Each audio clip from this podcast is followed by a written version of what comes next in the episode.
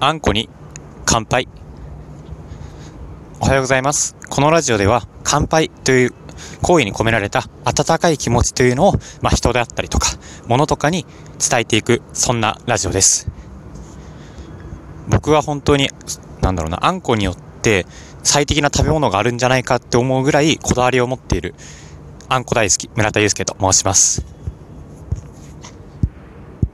僕は和菓子の中で特にあんこが大好きで、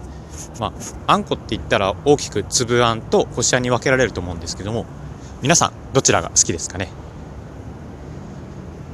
まあ、僕は冒頭でお話ししたように食べ物によって最適なあんこがあると思っていて粒で食べたいものっていうのは例えばどら焼きであったりおはぎおしるこあんパンこしあんで食べたいものは羊羹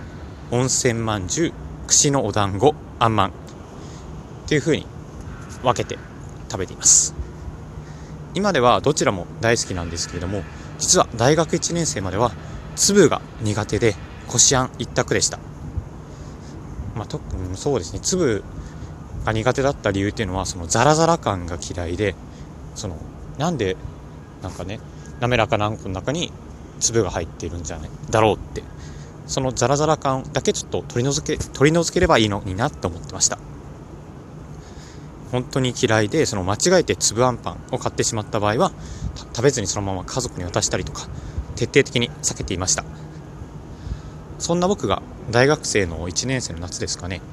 粒あん派の友人が美味しそうに粒あんパンっていうのを食べているのを見ていてチャレンジしようと思ったんですね。そしたら感動しちゃってあつぶつぶってこんな美味しいんだだから粒があることによってあんこっていうのをあんこをより楽しめるようになると気づきました、まあ、その日を境にあらゆるものを粒で食べるようになっていて、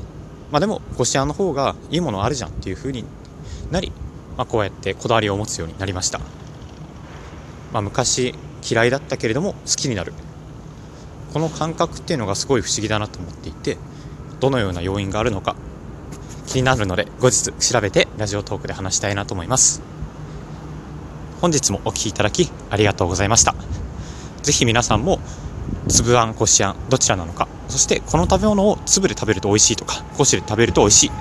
そんなことを教えていただけると嬉しいです。